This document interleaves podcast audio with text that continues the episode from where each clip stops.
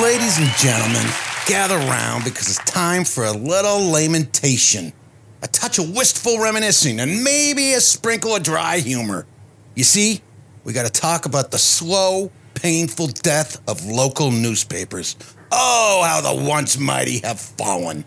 Local newspapers used to be like that quirky aunt who always had the latest neighborhood gossip, an uncanny ability to predict when you'd have a bad hair day, and a cigarette that never seemed to go out.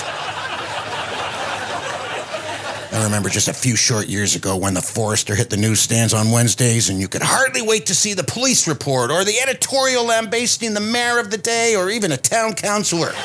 Sometimes the little woman, as one columnist called the editor, would take a shot at the not so little columnist, a local version of He Said, She Said. But it all went south when the local families who owned our local papers sold out to the big corporation at the right time and for the right price. But since then, we're stuck in a never ending game of hide and seek. You get the paper at the end of your driveway full of two week old news while you search high and low for current news online as if it was like trying to find Waldo in a sea of cat memes. Where's Waldo? Where's that darn headline about the city council's heated debate on whether we spend $300,000 to install a free bathroom? It's nowhere to be found. I mean, come on. Local newspapers used to be the social media of their day, except they had something called facts. They had real, hardworking journalists who'd hit the streets to cover the stories that mattered to us. Now, what do we have?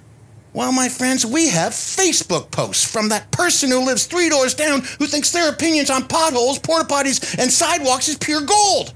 Spoiler alert, it's not. Local newspapers were like the glue that helped hold our communities together. They, they, they, were the unfiltered voice of our town, not just 280 characters of rage and emojis. They celebrated our heroes, called out our villains, and told us what time the parade was going to start. Well, at least in their heyday. As we watched the inevitable decline of the local rag, laying off people, sending the jobs to one centralized office, more jobs to India, we also saw the seams of their organization start to unravel and become less relevant to the average reader who, more than not, didn't bother to take it out of the plastic wrapper, throwing it directly into the recycling bin, even though paper and plastic go in different containers. So, as we bid adieu to our local newspapers, let's remember them for the good old days when they could get a paper cut just turning the page they may be gone, but they're not forgotten. They will be missed, especially when you're trying to start a fire, or worse yet, line the bottom of a birdcage. You see, newspapers were far handier than social media will ever be. Now, the death of the newspaper does not mean the death of news. There are lots of sources out there, including us, Hunters Bay Radio. They have real reporters, journalists even.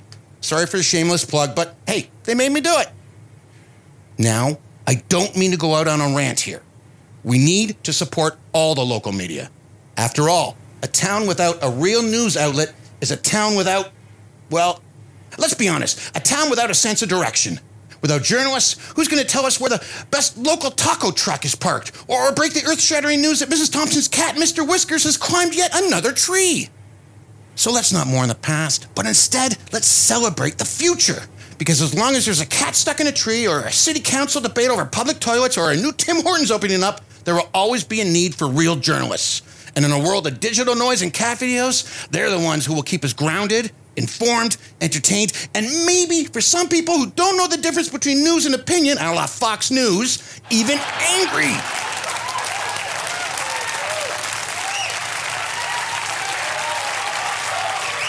So here's to the future. And here's to the journalists who will keep our towns from becoming nothing but blank spaces on the map.